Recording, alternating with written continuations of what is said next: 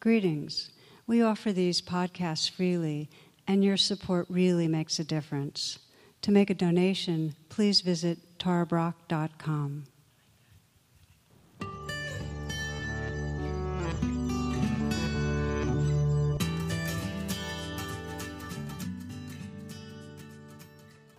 Namaste and welcome. Start with a short teaching story. A linguistics professor was lecturing in his class one day, and he was basically saying that in English, two negatives make a positive. and he continued in some languages like Russian, two negatives still remain a negative. But he said there's no language where two positives make a negative. And then there was a voice in the back of the room that said, Yeah, right.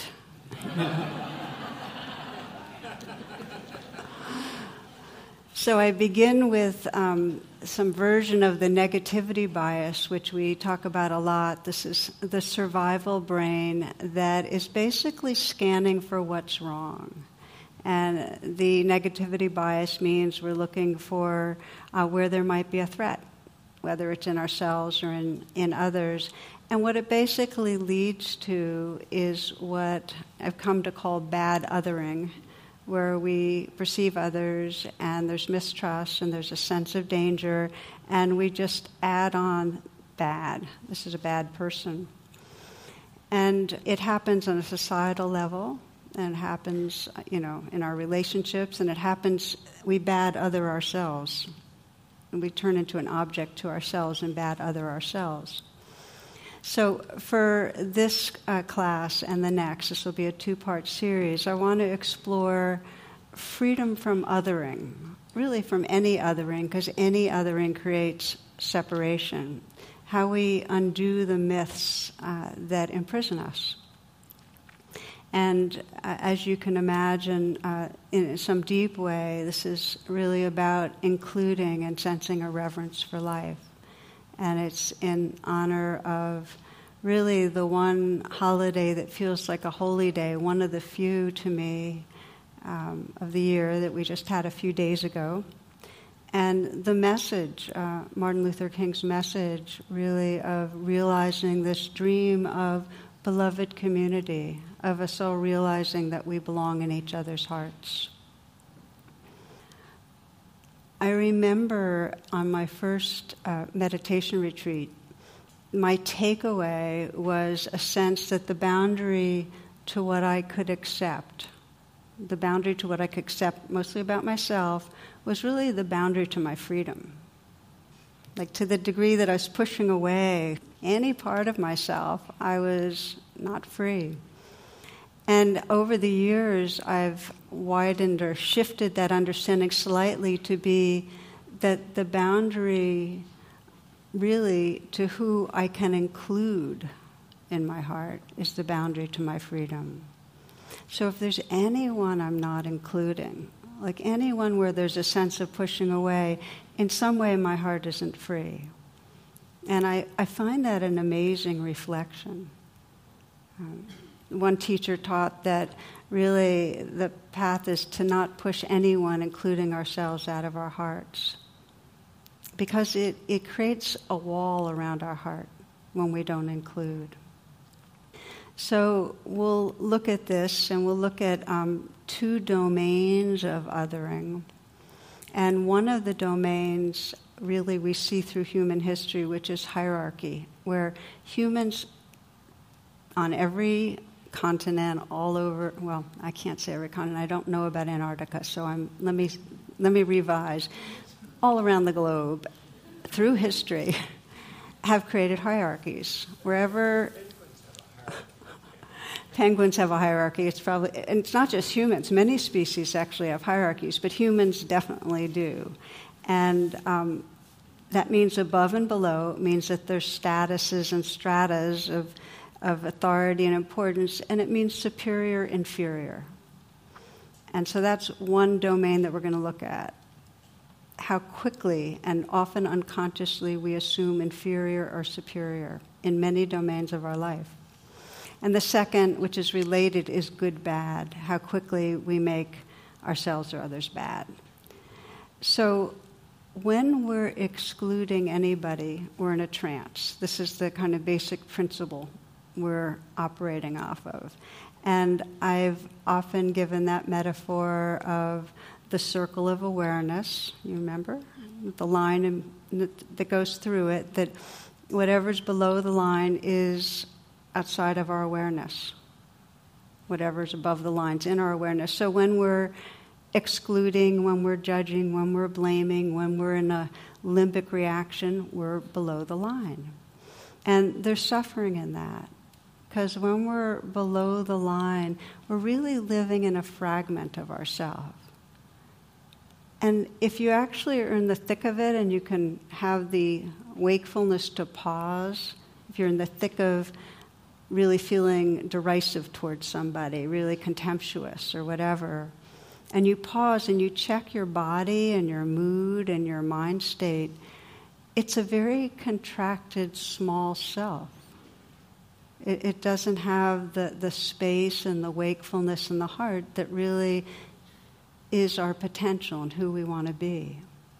So, when we're under the line, we're in a trance, and that includes when we're living in as superior or inferior in a hierarchy.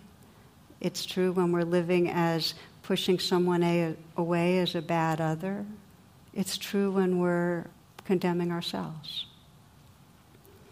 So we're going to explore a bit hierarchy because often um, it's really unconscious. It's because hierarchies are, are how our society operates, and we're embedded in it. We're often not aware of what what that conditioning's like.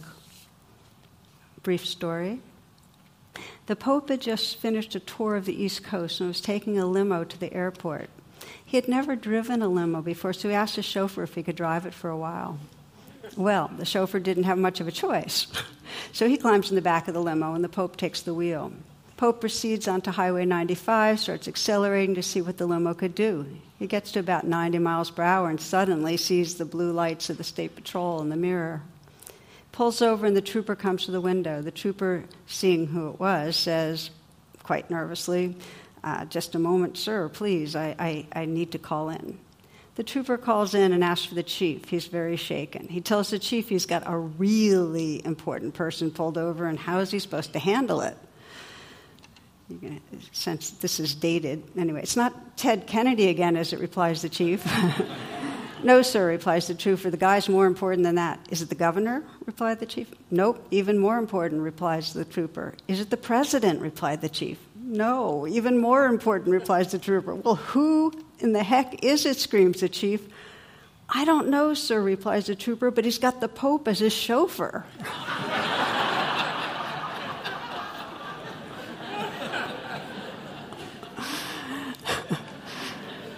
So that was my favorite hierarchy joke I could find. so, just to name that there can be functional, wholesome hierarchies um, in some families, some organizations. In other words, strata that are respectful and they're serving the whole.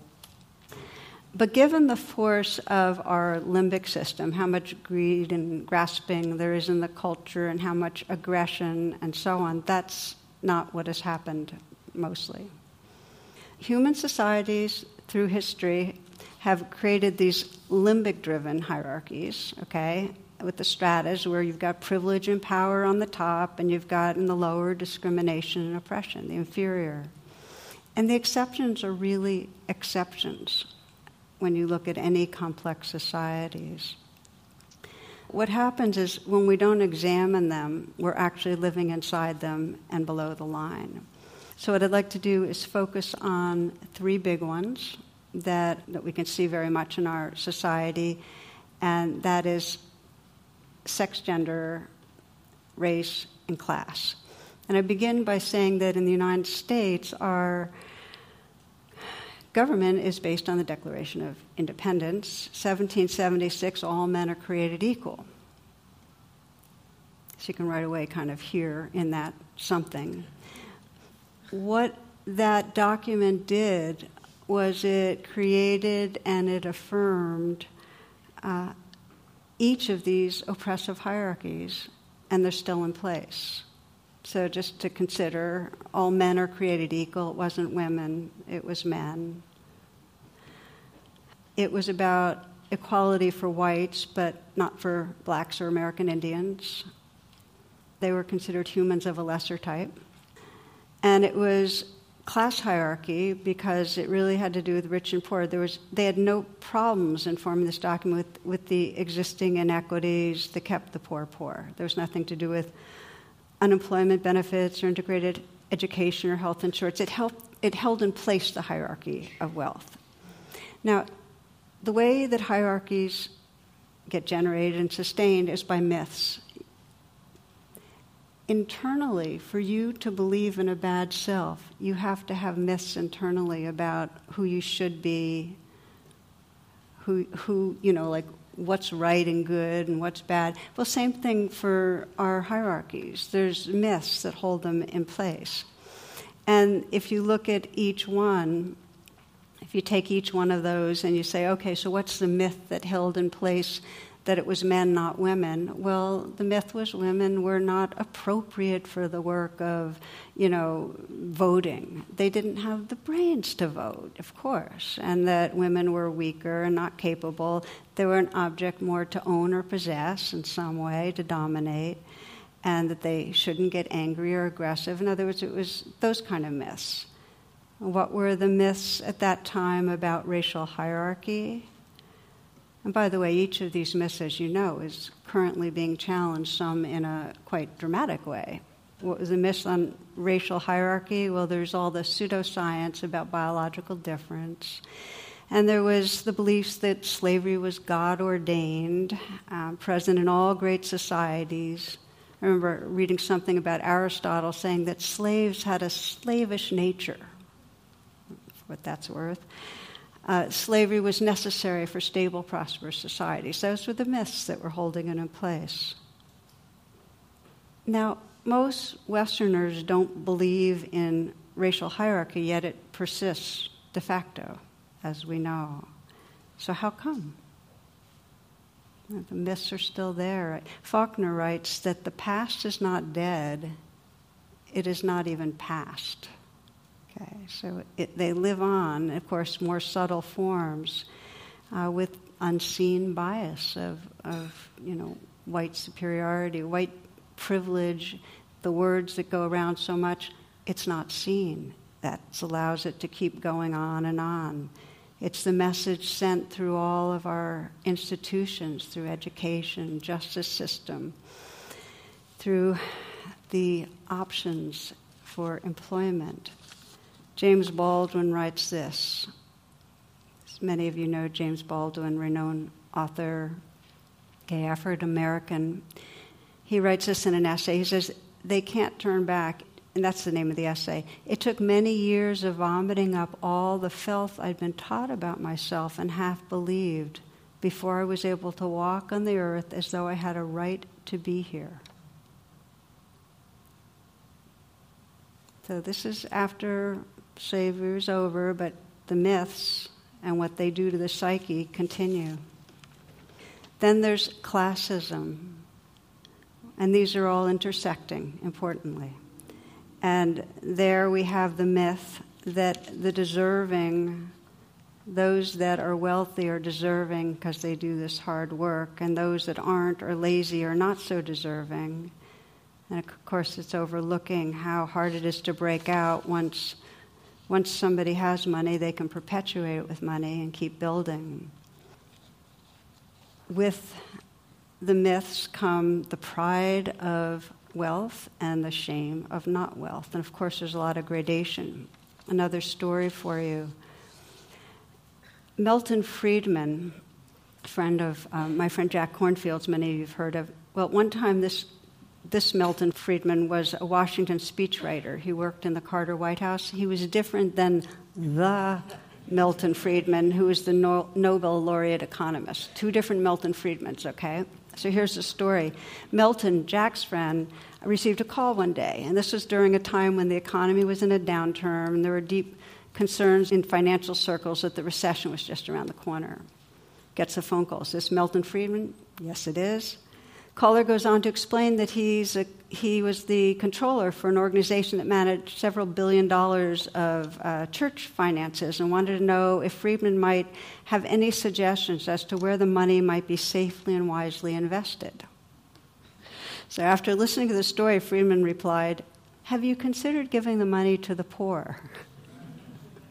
There was a moment of stunned silence on the other end of the phone, and then a tremulous voice asked, Are you the Milton Friedman?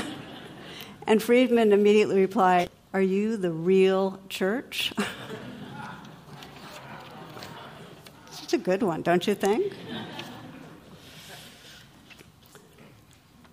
So, coming above the line means that we start shining a light in our own lives of where we're living in these hierarchies.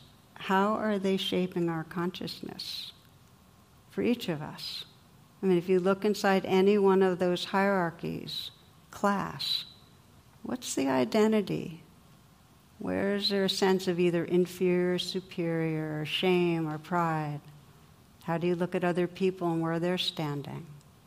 Through any of these lenses, because most people I know have experienced both feeling superior and feeling somewhere up, up higher in one of those domains and also lower. They've experienced both pride and shame. And if you're in the non dominant stratas, it can come with a lot of hurt, anger, and shame. If you're in the more if you're in the dominant, often there's less consciousness because it's privilege, there's assumption, there's kind of a self centeredness, a numbing of the heart. You're not as aware. For myself, because I've spent some time over these last years investigating, um, I can see through my life places where I was low on the hierarchy.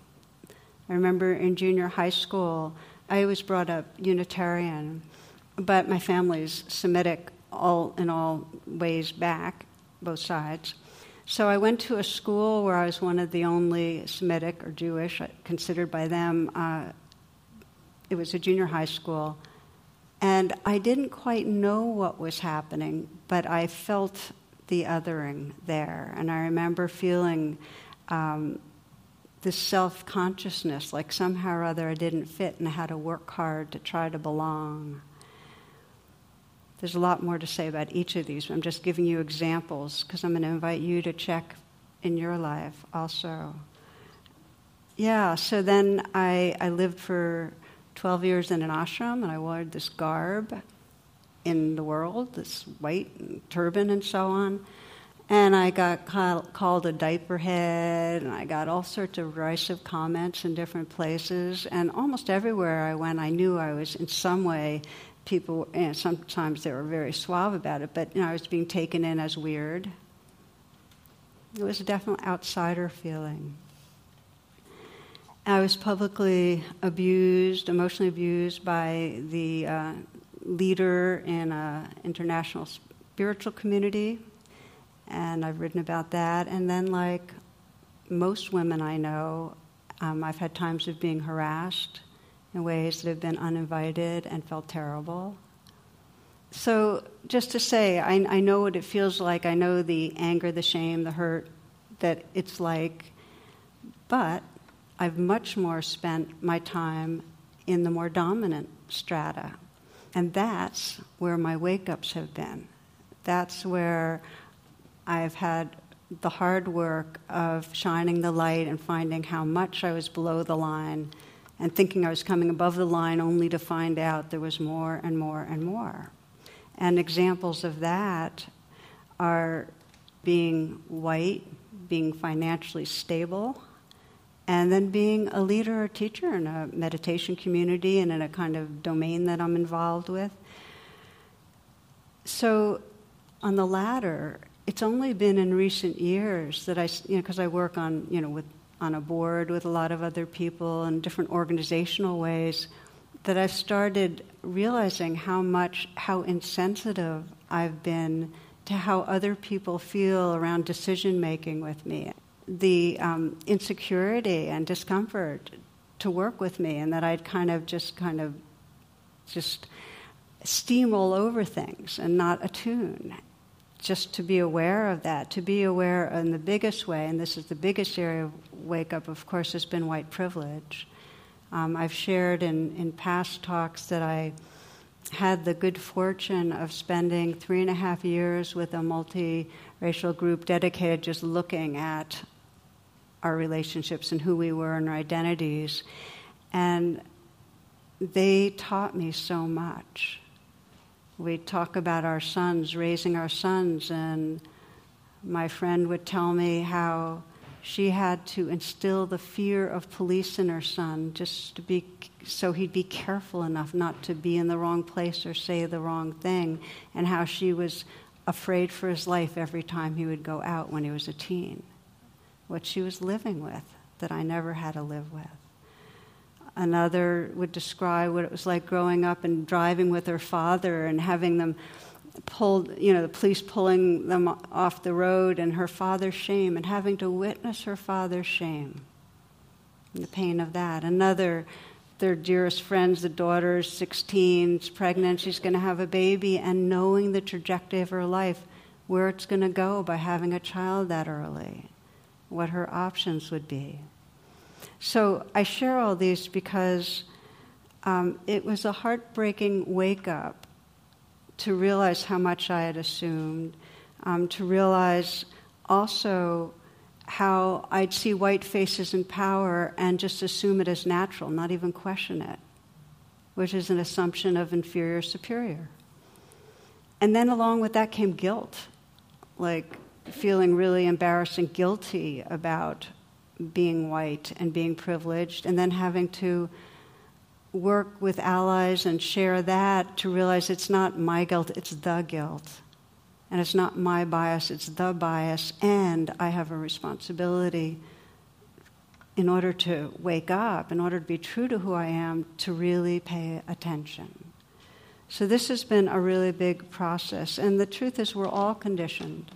Every one of us is conditioned. You can't be in this culture and not be conditioned by those myths. And we have this capacity to come above the line if we pay attention. So I'd like to invite you to reflect. We're going to do a brief reflection, and we'll do that together, if you will, just to take a pause and come into a comfortable way of sitting, but close your eyes.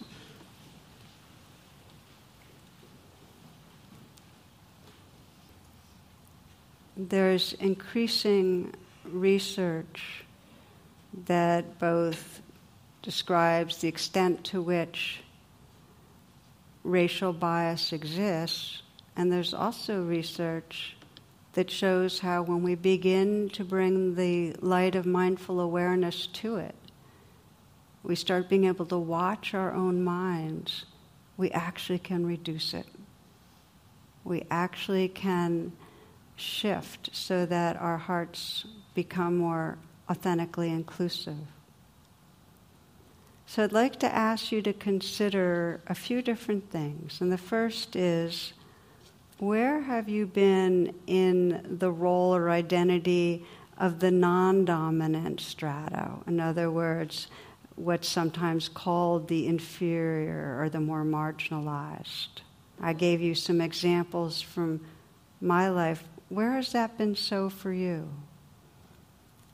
could be if you're if you identify as a female, feeling that kind of oppression.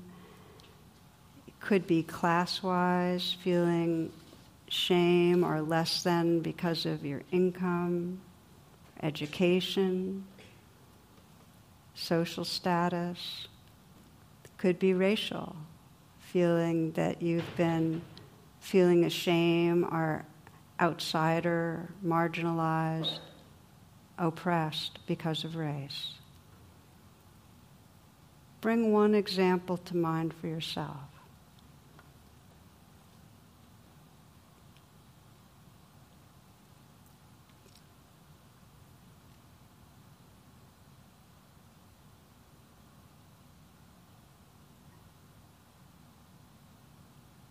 And as you do, see if you can go inside that example and sense what's the experience of who you are when you're in that role or that identity of the person that in some way is considered less than by others.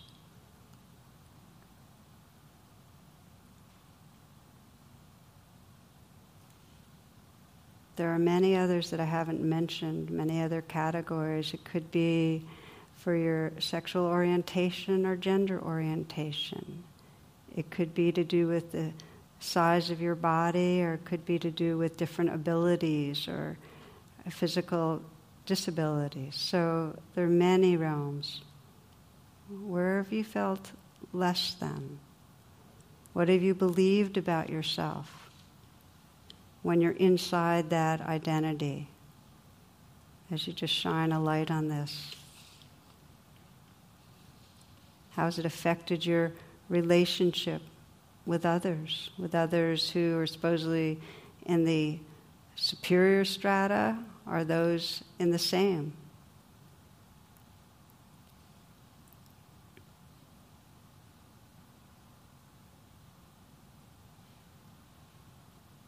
What's the feeling tone, the felt sense that comes with identifying in this way? Is it shame? Is it fear? anger, hurt.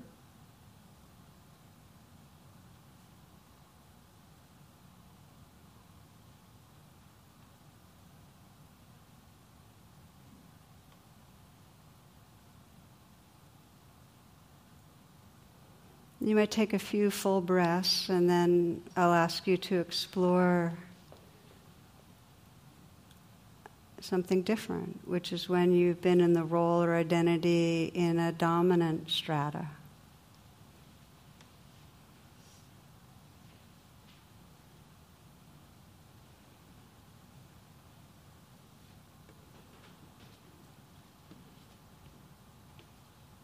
Might be race, whiteness, male, wealth, could be power at work where you are in the hierarchy at work.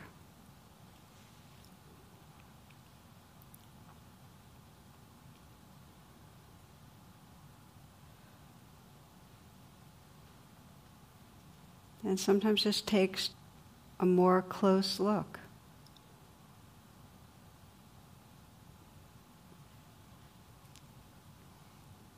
You might have in mind yourself in that role and perhaps somebody else that you know that's not.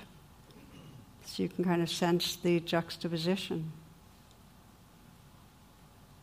If it's powerful position at work, somebody who's way lower in the hierarchy.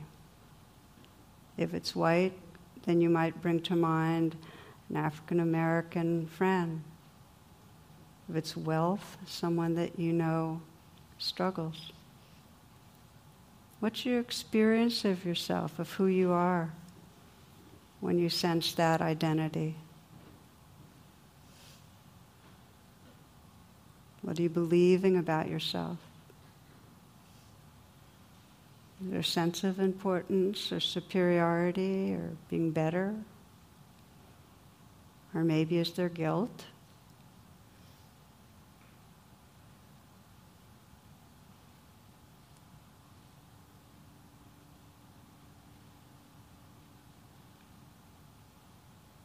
What are you believing about others who are in, not in the strata, who are, as we've been talking about this, using the label of inferior strata, lower strata? Again, this is part of the myth. But how are you feeling? What are you believing about them? And you might, as I mentioned, imagine one person who's them, who's in a different strata.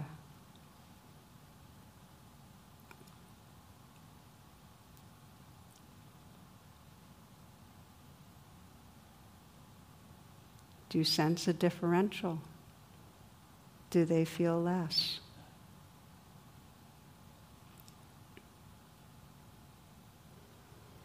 You might sense what would it be like to be them?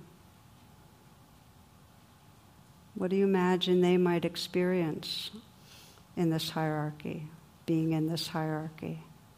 What's their vulnerability, their feeling of less than? What's it like?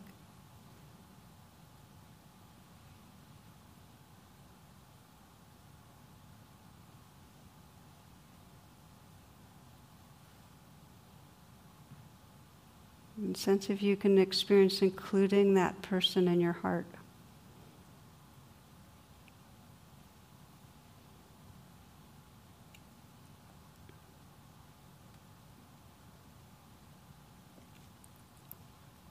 You might imagine in the days and weeks to come bringing care and interest, bringing the light of awareness to this, to sensing what's it like for you? Including in your heart those that might be identified or feeling less than. Rumi says that our task is not to seek for love, but merely to seek and find all the barriers within yourself that you have built against it.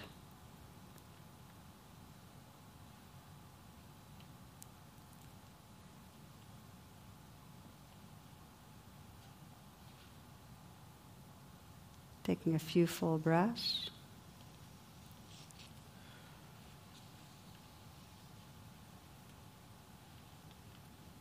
And as you're ready, opening your eyes.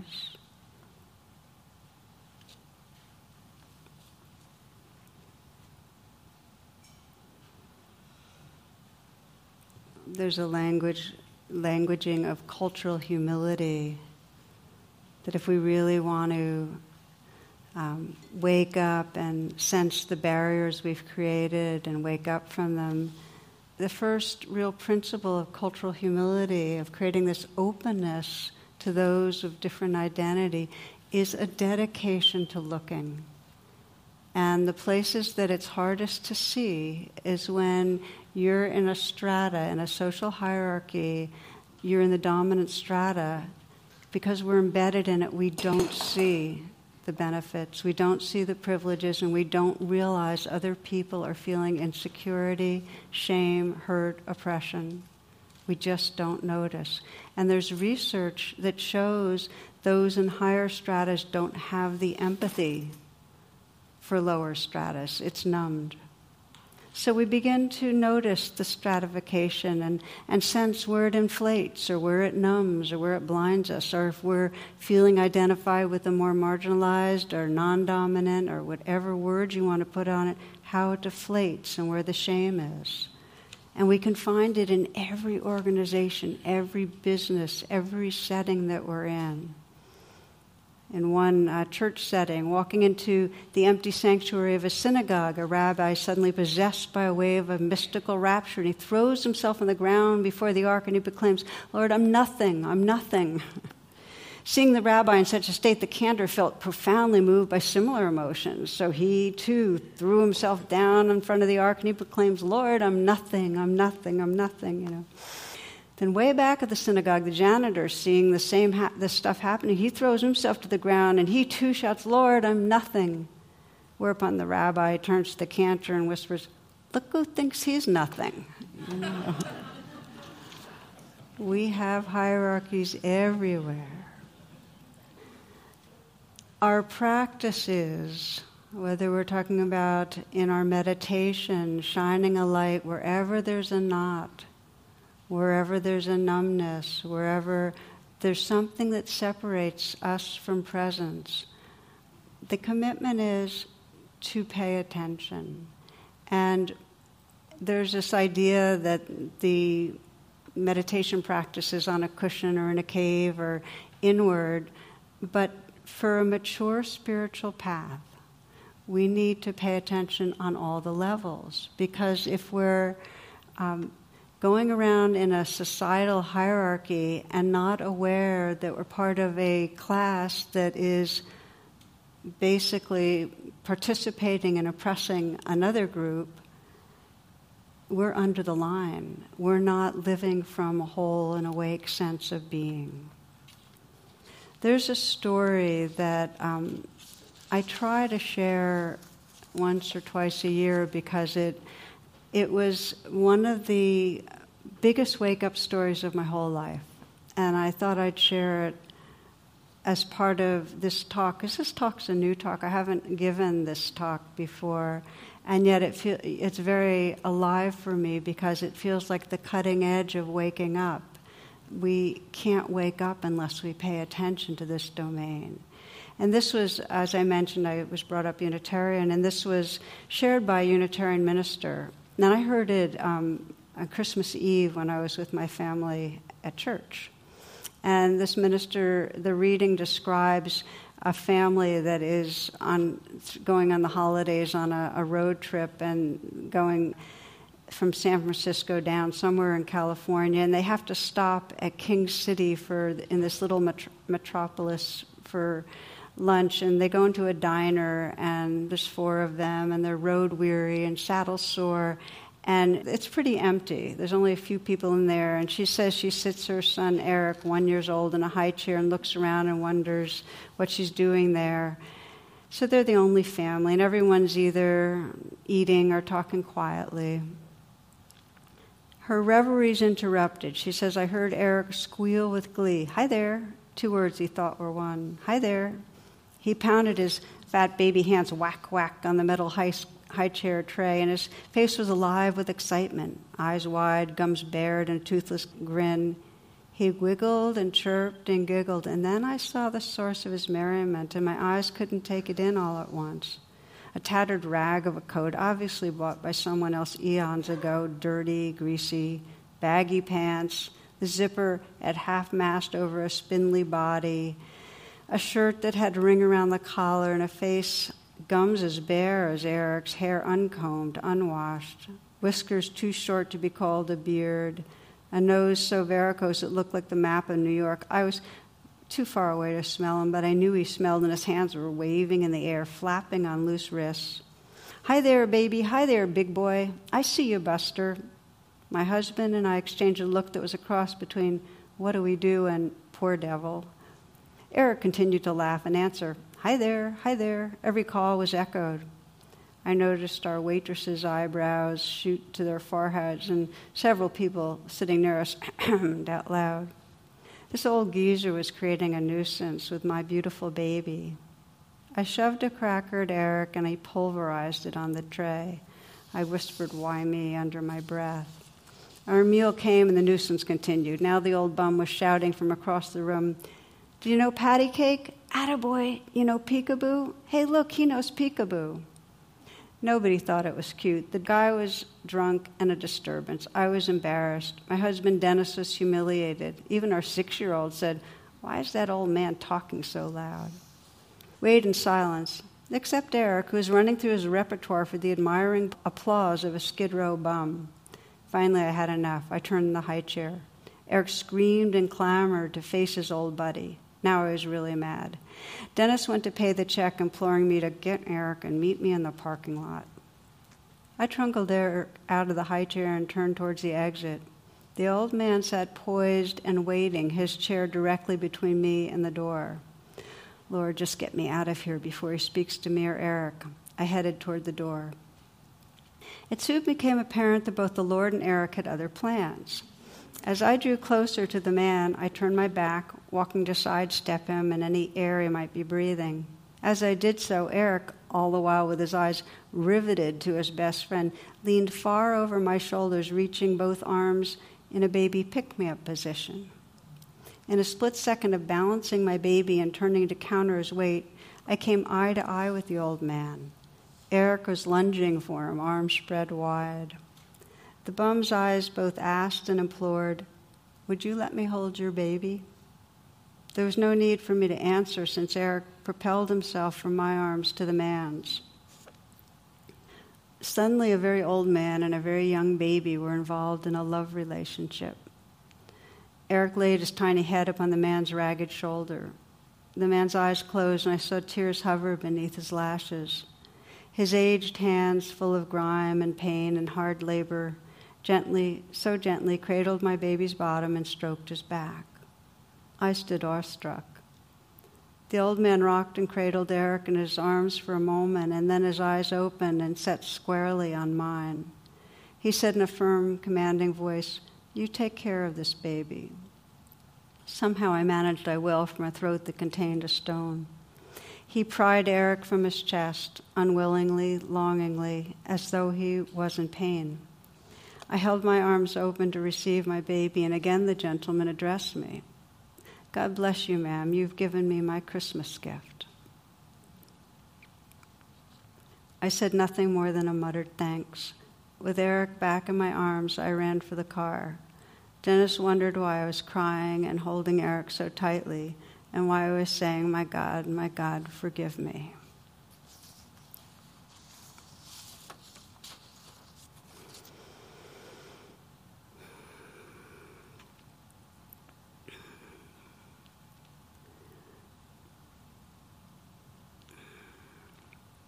It creates so much suffering for others and for ourselves when we don't see how we're making others less than. It creates separation. It keeps the whole movement of um, violating and violence happening. So our practice is to see this and deepen our attention. One woman who listens to the podcast is living in Uganda, went for a weekend trip to the memorial, a genocide memorial center in Rwanda, and she saw a plaque and she sent me an email, and this is what it said. It said, If you knew me and you really knew yourself, you would not have killed me. Felician Natangwa. If we really knew each other, we'd see beyond the hierarchy of superior inferior. If we really knew ourselves, we'd be living above the line and we wouldn't buy into the myths that basically keep us so small. So it's really an evolutionary unfolding. And the hopefulness is that there's this rapid acceleration of paying attention right now, of undoing the myths, and whether we call it, you know, black pride, gay pride, the, all those movements are the many other ways that throughout the culture people are just deepening their attention and undoing the beliefs and the hierarchies that keep us separate.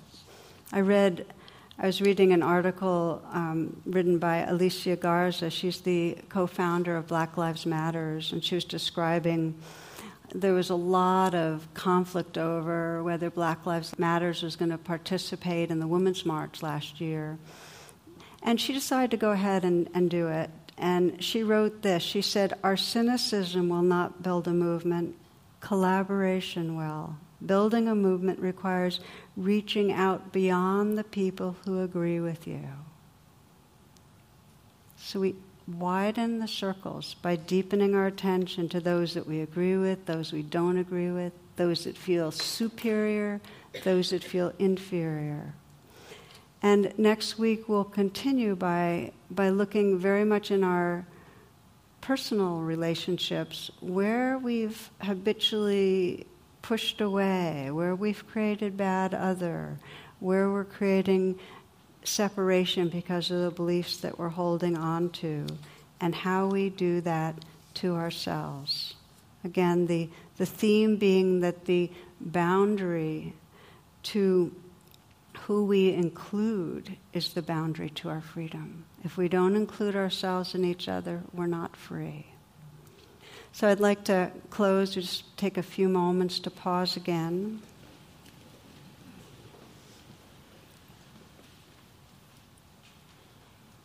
Let yourself arrive. Feel yourself right here in this body that's sitting here breathing.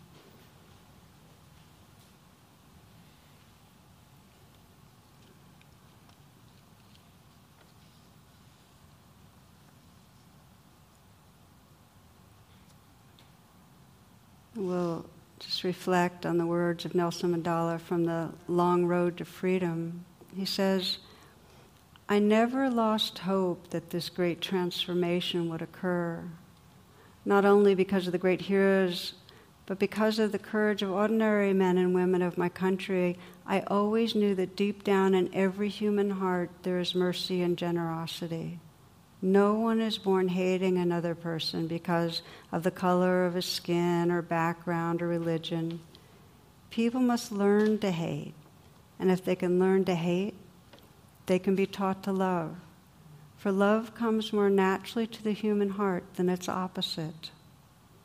Even in the grimmest times in prison, when my comrades and I were pushed to our limits, I would see a glimmer of humanity in one of the guards, perhaps just for a second, but it was enough to reassure me and keep me going.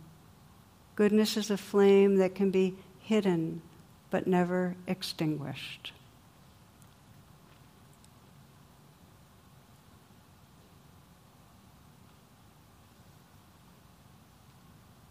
So may we trust in this goodness that lives within us and all beings. May we pay attention to the barriers that separate us and open our hearts to include all beings everywhere. Namaste and blessings. Thank you. For more talks and meditations, and to learn about my schedule or join my email list, please visit tarabrach.com.